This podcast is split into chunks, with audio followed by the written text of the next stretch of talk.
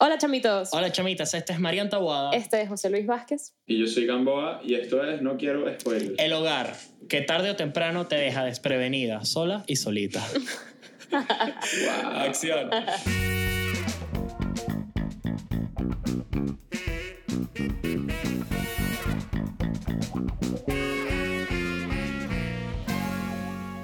Terribles chistes los tuyos. Oh yeah. Este, para más información dirigirse al Spotify de nuestro invitado de hoy, que quién es. Eh, Gamboa. Gracias. Gamboa, por estar aquí hoy. Que estamos con el señor Gamboa, a.k.a. Suena Gamboa.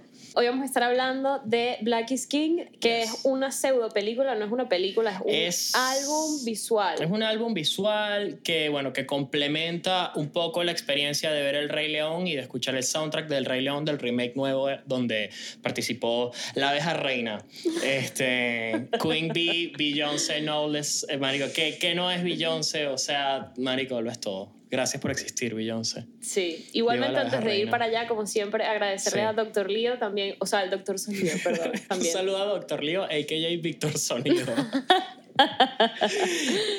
Vanessa Morates y a Priscila Jaimes también por todo el cariño y el apoyo que nos dan incondicionalmente. Las queremos, niñitas. Eh, Así que ahora sí. bueno, yo quiero empezar por preguntarte una pregunta bien directa. Gamboa, ¿estás preparado? Estoy, estoy, estoy asustado, pero estoy preparado. ¿Te gustó Black is King? No, no, para saber la respuesta, Ok, esperar no. hasta el final del episodio. Espera, pero antes, ya vamos a dar un poquito de contexto y perdona que te corte, Gamboa, pero es que estamos con Gamboa, coño, eh, compositor, cantautor. ¿Qué no es, Gamboa? Cuéntanos un poquito de, de ti, bebé.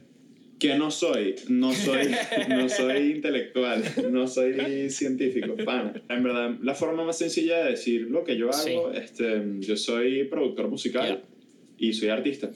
Bueno, y acabas de estrenar tema sola solita con nuestros panas queridos, amados y adorados de Anaquena. Este, Yeah. Así que nada, vayan a su plataforma digital de confianza o a su puesto de piratería de confianza y escuchen el último tema de Gamboa. Mejor escucharlo de forma legal porque los derechos de autor se pagan. Así es.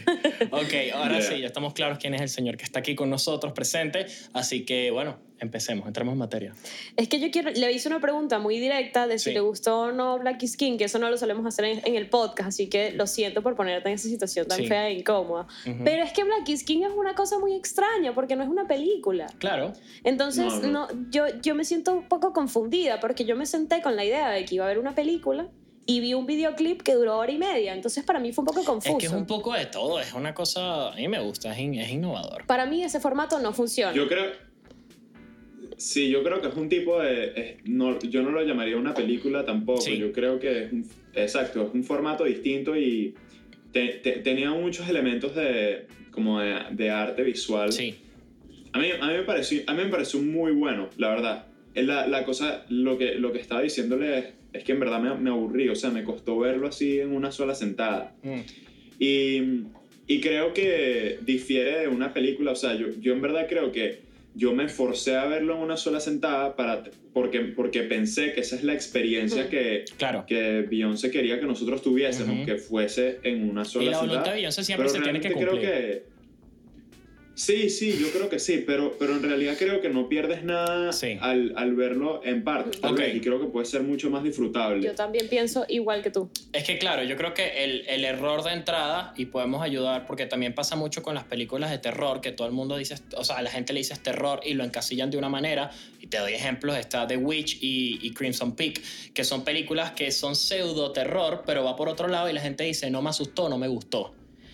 Puede pasar un poco Claro. con, con Black is King, que, es- que asumes que es una película con una narrativa, ¿sabes?, tradicional de toda la vida, y no es eso. Entonces, a lo mejor creo que tenemos que ponerle el nombre que merece. Totalmente. Es que por eso te digo, como yo me senté con la idea de que iba a haber una película, Mm. no entendía. De Eso lo hecho, puedo entender. sí. de hecho, estaba constantemente viendo como que por qué minuto va, ¿sabes? Porque para mí era como el intro de la peli. Y yo era así Y como que que, ¿y no cuándo va a pero empezar? ¿hasta Ajá, pero ¿y cuándo va a empezar esta película? Pues No, no, no, para nada. porque no entendía lo que estaba pasando. Y yo sinceramente pienso que este formato no funciona. O sea, y de pana me Pero genera no mucha curiosidad. ¿En qué contexto? no sé, no es consumible. ¿Sabes? Si yo quiero ver videoclips, pongo YouTube un ratito y ya. Es que ese es el problema. No, no, digamos que es como una forma de expandir la experiencia de ver El Rey León. Es como ver el Rey León alternativo, ¿sabes? Narrativa desde. Bueno, ni siquiera hemos dicho la sinopsis de esto. es que, ¿qué sinopsis? Esto yo lo pensé. No, por Dios, o sea, esta, esta película, álbum visual, que en verdad sí, se parece mucho más a Lemonade o al disco Beyoncé, que, que es una propuesta visual, o sea, un disco acompañado con, con, con, con video. Este, pero sí, esto va básicamente de... Eh, está muy basado en El Rey León pero versión humana y versión afroamericano. Entonces habla un poco de cómo la raza negra fue despojada de sus tierras, al igual que Simba, despojada de su reino, y este, tiene que hacer todo este trayecto de regreso a casa, en búsqueda de su identidad y en búsqueda de, de, de quiénes son. Entonces, en ese sentido, sí es una película. Claro, lo que pasa es que está ensanduchado con Beyoncé bailando, con millones de canciones y millones de cosas que a mí me gustaron mucho. Y de hecho, es un soundtrack que probablemente vaya a escuchar mucho. No, es que ya va. Yo no lo estoy atacando tanto como parece. O sea, a mí me pareció más que. polémica, mejor, María. O sea, a mí me pareció que, para empezar, la vestimenta y el maquillaje de esto es otro, o sea, no existe, no, no, no me puedo explicar, ¿me entiendes? Creo que solamente Euforia me ha atrapado tanto como esto en términos de, de maquillaje y, y ahí estoy de acuerdo con Gamboa, cuando tú ves esos maquillajes y esos vestuarios, provoca pausarla, provoca verla por partes, porque dices, ya va, o sea, ¿qué está pasando aquí? Creo, que, creo que es algo que pasa tan rápido que no lo dijeras como deberías y sí creo que es algo Pero aún así, tengo que decir que cambia tanto el vestuaje y el maquillaje que me perdían. Porque como no hay una línea narrativa tampoco muy clara, por lo menos yo no lo vi claro, a veces era como que, ok, cambió totalmente la escenografía y no entiendo por qué, ¿sabes? No entiendo qué, me están ¿Qué opinas tú de esto, Gamboa? Yo, yo sentí que la, la, línea narrativa al principio estaba muy clara y, y, como que se va volviendo un poco más difícil de, de, entender a lo largo como de, de, la mitad. Hay partes que, que regresa y tiene bastante sentido. Eh, pero yo creo que tienes como este personaje que es el niño, que es el rey, que, que, tiene que tiene que hacer ese regreso a, a casa. Sí, sí, que es Simba. De hecho, creo que el personaje se llama Simba también. Sí, sí, Simba, exacto. Mm. Eh, y, y, y, nada, la, bueno, la música me pareció increíble, la producción es increíble y, y la fotografía. Es que todos los elementos por separados me parecieron increíbles, de verdad. O sea, mm. no creo que haya habido ningún elemento que yo lo aísle de la, de la producción y diga, no me gustó este elemento. Pero, pero fue eso, simplemente no se me hizo llevadero. tampoco. De repente pienso que, que puede ser producto de, de, de, este déficit de atención que tenemos hoy en día, sí. de consumir cosas cada vez más, más y más chiquitas, pero al mismo tiempo voy a, voy a, a dar un dato que, que estuve leyendo por ahí que me parece que tal vez estamos equivocados con nuestra percepción de nuestro, de nuestro déficit de atención, porque por ejemplo esta aplicación Quibi, que buscaba hacer películas y, y, y series en formatos de 10 minutos, muy cortos, fracasó rotundamente y tenían actores increíbles, presupuestos enormes y a nivel de, de inversión de la bolsa, pues, este, todos los reportes son patéticos y de verdad, de verdad fallaron. No sabía de Quibi. Entonces, Sí, Quibi fue un intento, bueno, todavía están intentando, pero parece que van a morir. Es, que y, es como esa gente no que no se rinde, como Google Plus. Que es y que coño, Google Plus rinde, te déjalo ir, huevón, no te quiero, no te quiero y no te voy a querer nunca. Suéltalo ya, Ajá, por marico, favor. Tadilla, a mí me parece que también es una cuestión de concepto. Porque es lo que te digo, o sea, nosotros tenemos asociado la idea de, de un videoclip con es algo muy corto. Es más, Sí. cuando hemos visto videoclips Sí. largos nos ladillan.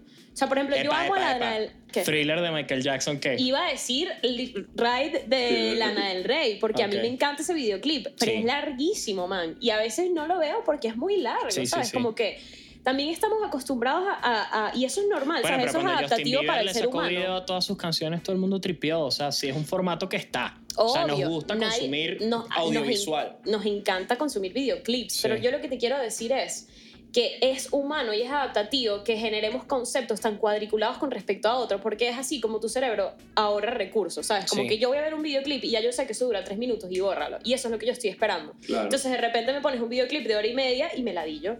¿Sabes? Porque es que no se parece nada a lo que yo entiendo por videoclip. Bueno, que es la lucha que tiene un podcast, ¿no? Evidentemente. Estamos en esa constante lucha. Me pareció un formato nuevo, exacto. A mí personalmente me pareció un formato nuevo. Sí.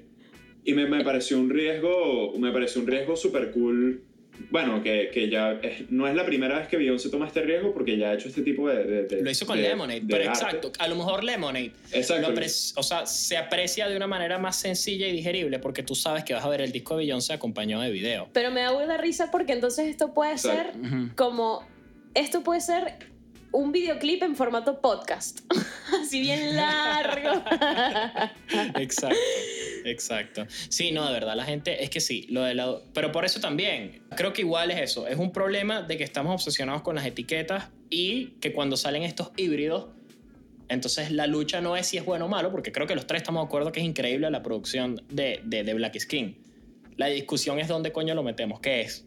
¿Qué es Black Skin? ¿Cuál es el, el, fenotipo? Un, el fenotipo un álbum visual y ya. Sí, es un álbum visual, por supuesto. Bueno, sí, es un álbum visual, tiene, tiene un elemento fuerte de poesía. Tienen, no, no aparece, no, no lo hacen evidente en el, en el, en el formato, hmm. pero yo estuve leyendo luego unos artículos y, y, ella trabajó muy cerca de la mano con una poeta, con una poeta em, africana que, escribió como que todos esos, esos segmentos que ella recita, ¿no? Que son, son muy, son muy son fuertes. Pues, buenísimos. no, no, no, hay, hay, hay, hay, frases, hay muchísimas frases que incluso creo que las apunté este, y las digo aquí rapidito que me llamaron muchísimo la atención. Por ejemplo, la vida son decisiones, lidera o ser, o ser liderado sigue tu luz o piérdela. Y sabes, cuando lo pones en el contexto de los afroamericanos y de su lucha constante por, por, por saber quiénes son o sea, es una lucha, mm, eh, es, que, es, que, no es ni siquiera existencial, es de identidad. Y creo que eso es un tema muy interesante que podemos ir entrando ya saliendo del tema de formato. Y es una cosa, un término súper conocido a nivel académico que lo inventé hace 25 minutos en el metro, que es el limbo de identidad. Ok, no estás muy pelado porque eso existe. ¿Ah, sí? Sí. ¿Se llama limbo de identidad? Y por cierto, eh, no, no se puede decir afroamericanos ya en Estados Unidos. O sea, no es políticamente correcto. ¿Cómo se le dice ahora? Usar ese término.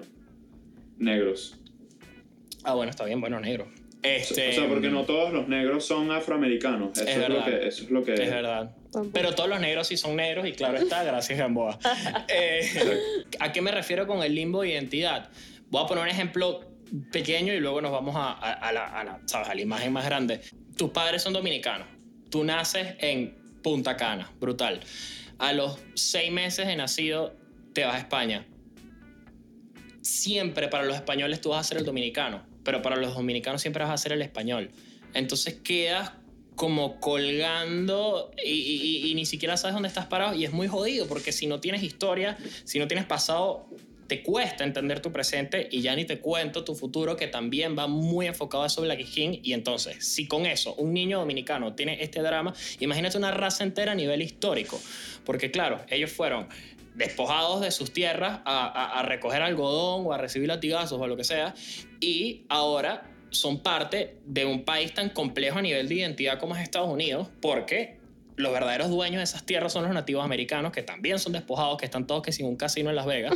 Este, los blancos dicen ser los dueños de esto y están en una constante, este, no todas, evidentemente, y cada vez son menos, y gracias a Dios, pero bueno, es evidente que teniendo un presidente como Trump, estos problemas se van a agudizar y agudizar más. Eh, y entonces, claro, ¿dónde queda parado el, el, el negro americano? Yo tengo demasiadas ganas de contestarte, pero no me quiero, me siento que me puedo lanzar una cadena de Chávez que te muere y de verdad no, quiero hacer eso. ¿Qué opinas tú de, de todo esto, Gamboa? De, del limbo de identidad y de las cadenas de Chávez. De las cadenas de Chávez, yo no era fan de Chávez, pero que pero, pero, era increíble.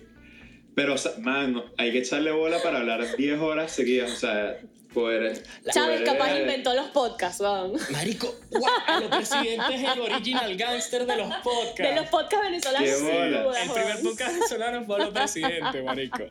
Qué bolas que en verdad tienes toda la razón y qué miedo. Las cadenas de Chávez eran tan buenas que puede montar una joyería. Marico, no. Se te va. ¿Qué, te pasa? ¿Te, imaginas que, ¿Te imaginas que alguien haga un release de todas las cadenas de Chávez como en formato podcast.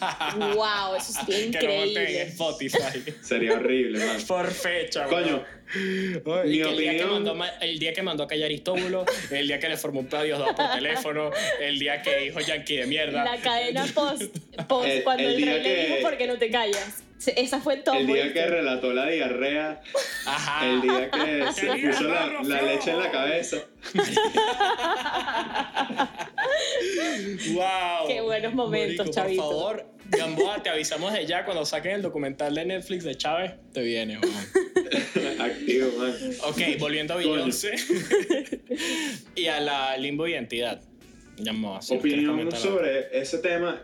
Yo creo que es un tema delicado, es muy delicado. Súper. Eh, de hecho, los tres estamos muy asustados de estar hablando de esto en este momento. Sí, ah, estoy asustado. O sea, yo he sido.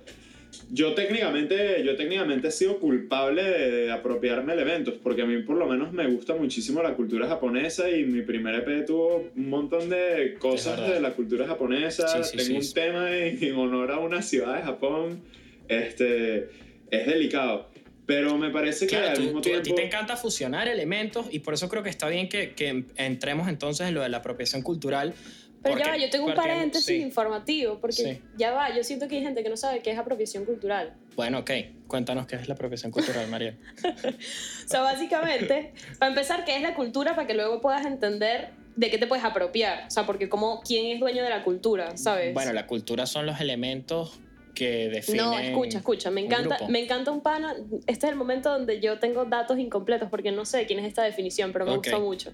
Que es que básicamente la cultura son como varios anillos que se van, eh, que están a tu alrededor. Entonces tú eres el centro, el anillo más próximo a ti son tus ideologías Luego, el que le sigue son como que tus interacciones culturales, o sea, sociales, mejor dicho, cómo interactúas con los demás.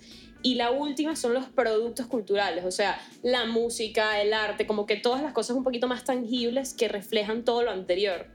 Y claramente ese es el círculo que más se va a expandir, porque es el que tiene contacto no solamente con el, con el grupo con el que compartes esa interacción social, sino con el que no, ¿sabes? Gracias al Internet. y, o sea... y yo creo que la música, el arte en general, tiene que ser la prostituta más grande que exista. O sea, yo creo que todos debemos consumir Claro, pero el, arte es de todo, el arte es para todo el mundo. Claro, pero básicamente de lo que, de lo que nos apropiamos con más facilidad, o sea, con lo que te, de lo que te puedes apropiar con más facilidad simplemente porque es tangible y ya es de esa parte más física, ¿no? De la música, los elementos mm, visuales o lo que sea.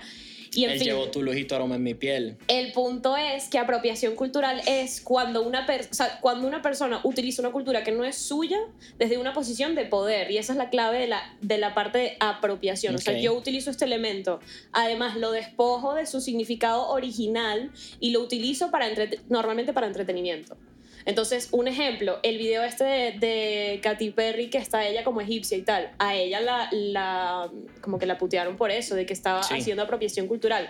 Pero uno, ¿qué sabe? ¿Sabes? O sea, me refiero... No, evidentemente. No, y hay muchos ejemplos. O sea, claro, me estás poniendo el más banal y superficial, que, que, es una estupidez, pero no olvidemos que, marico, cuando nace el cine, que tampoco fue hace tanto, el cine tiene que 100 años, que hizo un poco más, 130 años. 100 años. Que eso en, en, en comparación histórica es nada.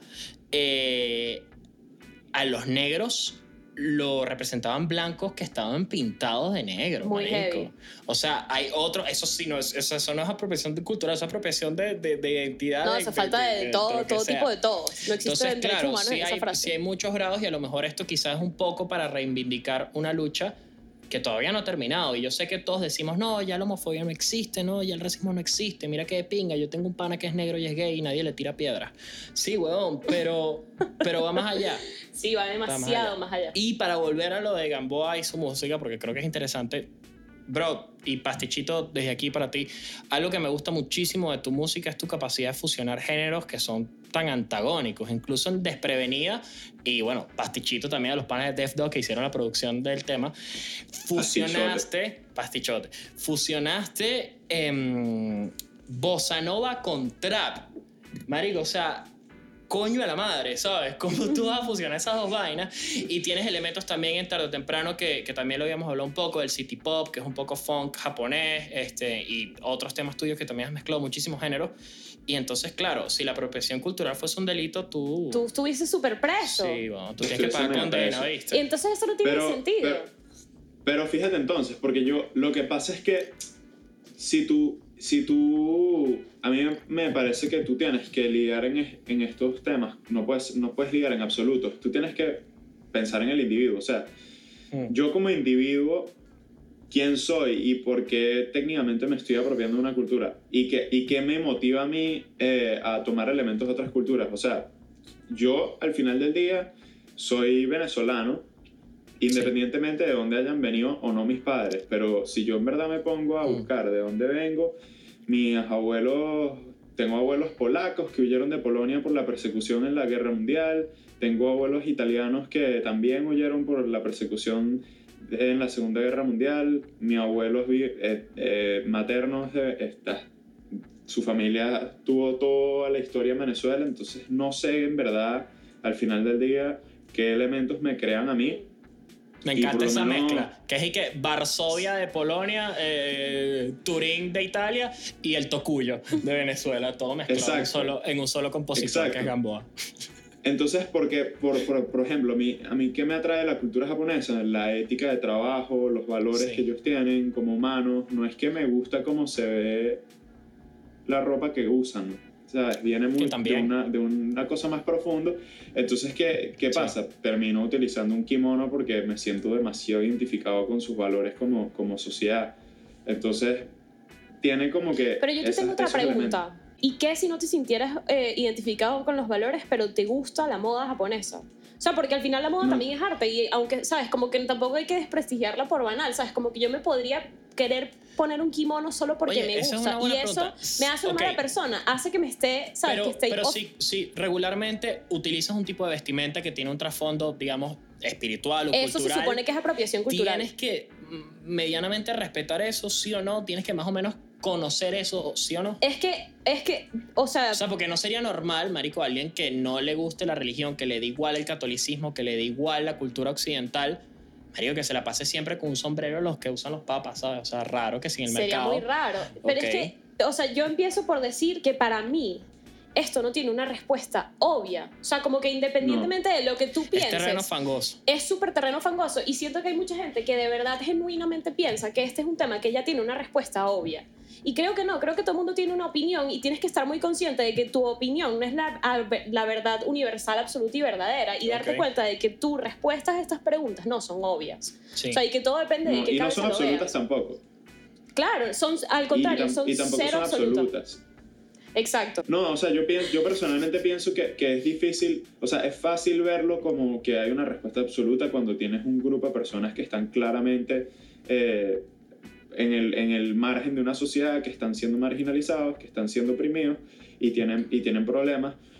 Si además de eso tú les agregas que, que, les estás robando elementos culturales para, para tu profit personal y para, para tú tener éxito, Oye, es bastante, bastante chimbo. Yo creo que tengo una frase que puede medianamente concluir, por lo menos desde mi punto de vista, mi opinión de esto, y es que en vista de todos los eventos que están pasando y lo tensa que está la situación socialmente en Estados Unidos y en el mundo, este, porque el abuso hacia los negros por parte de la policía es, notoria y es conocida por todo el mundo y eso es innegable.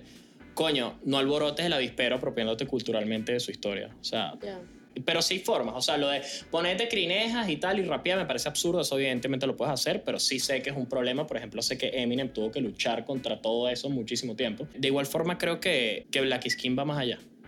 Creo que igual este, es, una, es, una, un tributo y, y, es una representación visual de, del Rey León canalizada todo lo que está pasando ahora y creo que a mí, definitivamente a mí me parece que es algo que todos deberíamos ver y sacar nuestras propias conclusiones porque eso también lo leí no es que, que, la historia, no es que se te da la respuesta directamente de qué va Black Skin. De hecho, me gustó algo que vi en una reseña que es como que ella te deja pequeños trocitos de pan para que tú sigas el camino, pero todos esos puntos los conectas tú basado en tus propias experiencias. O sea, ¿cuánta gente no ha vivido cosas de, de intolerancia? Bueno, nosotros que somos inmigrantes de seguro, anécdotas tenemos.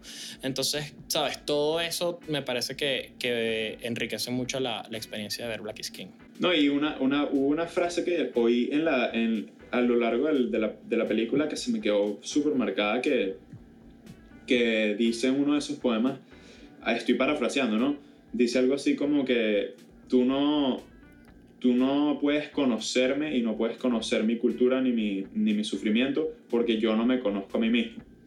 Entonces, eh, básicamente lo que dice esa frase es que culturalmente ellos tampoco están 100% claros de su identidad, ¿no? Porque fue una identidad que se, les, que se, les, se las arrancó con todo.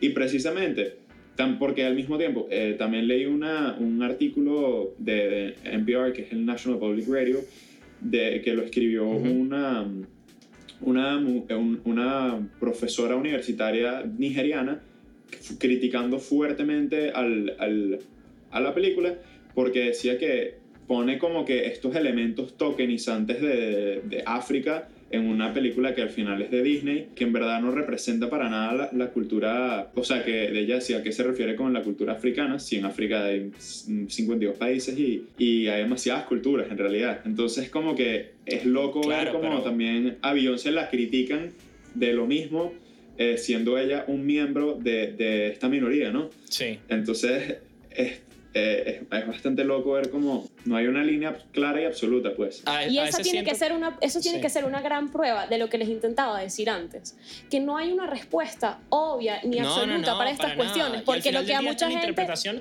de claro, porque del Rey León, más nada. Pero escucha, no es la Biblia, no es... Pero escucha lo que te quiero decir, o sea, así como hay la historia, la historia que estás contando tú, Gamboa, de esta profesora que la critica porque al final estás apreciando qué cultura, qué, a qué cultura africana te, te refieres, porque lo que estaba explicando Gamboa, está esa parte y luego la que está diciendo, wow, gracias por poner, ¿sabes? Por darle tanta visibilidad a una cultura africana. Marico, todo depende de cómo lo veas, ¿sabes? El punto es que el tema cultural es demasiado abstracto, ¿sabes? Como que delimitarlo y pretender que hay una, ¿sabes? De que es lógico. Y para que te critiquen solo basta. Para que te critiquen solo basta con que hagas algo. O sea, que no ver nada nunca intocable, ni siquiera esto. Entonces, no sé si, bueno, procedemos a calificarla. Yo quería decir mi conclusión de, de lo de la ¿Tú identidad. ¿Quieres conclu? Quiero mi momento conclu. Dale, conclu, Marian. o sea, es que yo lo que les quería decir sobre ese limbo de identidad, por llamarlo así, es que nosotros lo hemos vivido también, porque los tres hemos emigrado. Sí. Y, sabes, parte de formar una identidad cuando tienes un duelo migratorio es muy complicado, porque tú tienes que usar tu, tu identidad para tres cosas que sea positiva para que tú puedas alimentar tu autoestima. Hmm. Luego, que te sirva para que te des cuenta de qué compartes con los demás. O sea, porque tú te tienes que sentir igual, tienes que pertenecer a un grupo. O sea, es una necesidad humana muy grande, claro. Hay una necesidad muy grande de pertenecer a un grupo. Pero al mismo tiempo hay una necesidad muy grande de diferenciarse de otros grupos. Entonces, tu identidad tiene que cumplir esas tres funciones para que sea una identidad súper saludable. Y coño, no es tan fácil como parece cuando emigras, sobre todo cuando emigras en la adolescencia, que es el momento más complicado para emigrar, porque es eso, ¿sabes? Tú tienes todas tus culturas, en este caso, digamos, venezolanas, pero luego llegas a cualquier país, pongo mi ejemplo de llegar a España, y te tienes que apropiar de esta cultura, porque es que si no lo haces, si no te adaptas, el que pierdes eres tú. ¿Sabes? Yo soy la que tiene que empezar a decir móvil y coche y tal, ah, porque yo necesito adaptarme. Eso sí no lo entiendo. Hay demasiada gente y me ha pasado incluso que si, no sé, estoy en un restaurante y el que te atiende es un venezolano y estamos en una mesa con varios españoles y el Luigi que, mira, ¿qué van a querer, Entonces, que, José Luis, ¿me puedes traducir? Y dije, coño, ¿por qué tengo que ser intérprete? O sea, yo sé que, que cuesta y que la DJ que nos encanta decir palabras como, qué sé yo, una huevonada, etcétera. Este, pero, pero yo sí creo que a donde, ¿cómo es que A donde fueres, haz lo que vieres, o lo que sea, ¿sabes? Sí es importante este, tener esa voluntad como emigrante de adaptarte a donde estés, o sea. Claro si no es una invasión cultural. Y yo creo que los venezolanos no tenemos planes de invadir y culturalmente. Y que hay que vivir eso, porque si tú estás, y volvemos, volvamos al, al, al ejemplo de, de, o sea, volvemos a hablar de Black is King si tú eres, te obsesionas con la idea, bueno, no, voy a hablar de lo que conozco. Si yo me obsesiono con la idea de quedarme muy apegada a mi cultura venezolana, no me adapto a mi cultura española. Claro. Pero si me quedo muy arraigada a las tradiciones y, y, los, y ¿sabes? Y toda la cultura española, también pierdo mi identidad venezolana, que son mis raíces, ¿sabes? Lo y bonito es la diversidad. Claro. Lo bonito es decir, sabes que, que no soy de ningún lado, yo voy adoptando cosas, voy adoptando ideologías, ¿Sabes que voy a rellenar mi arepa frita con jamón serrano? Exacto, eso es la una excelente... Lo hizo José Rafael Guzmán primero, ¿o yo?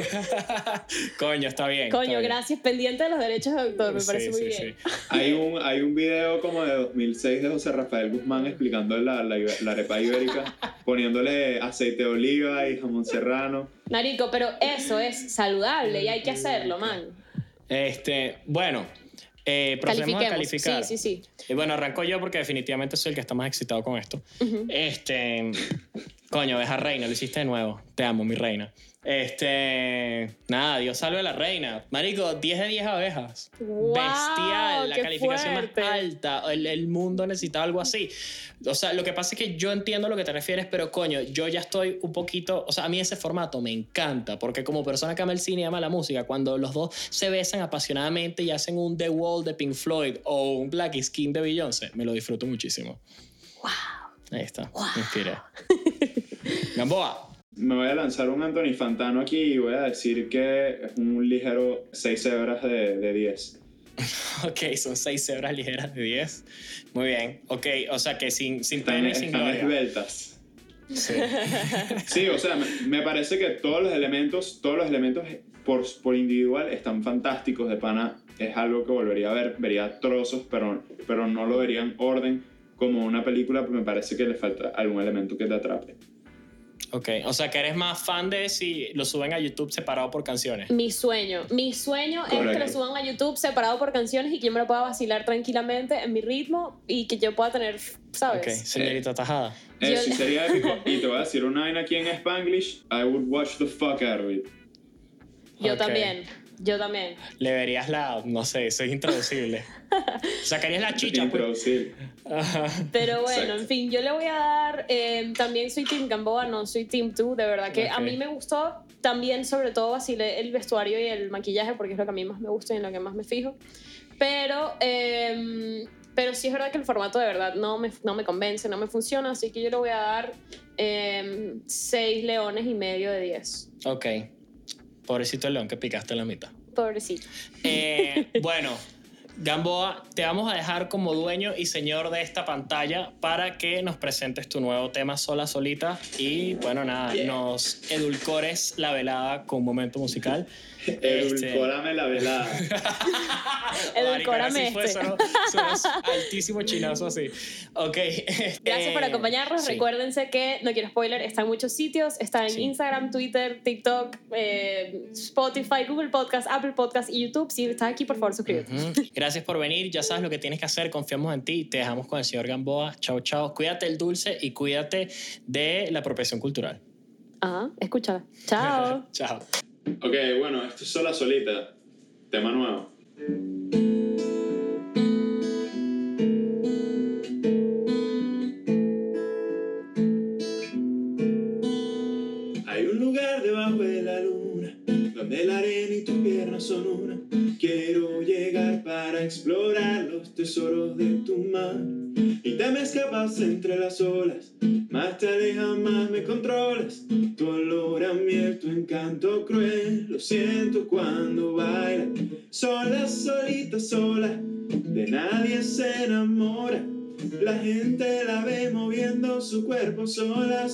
Sola.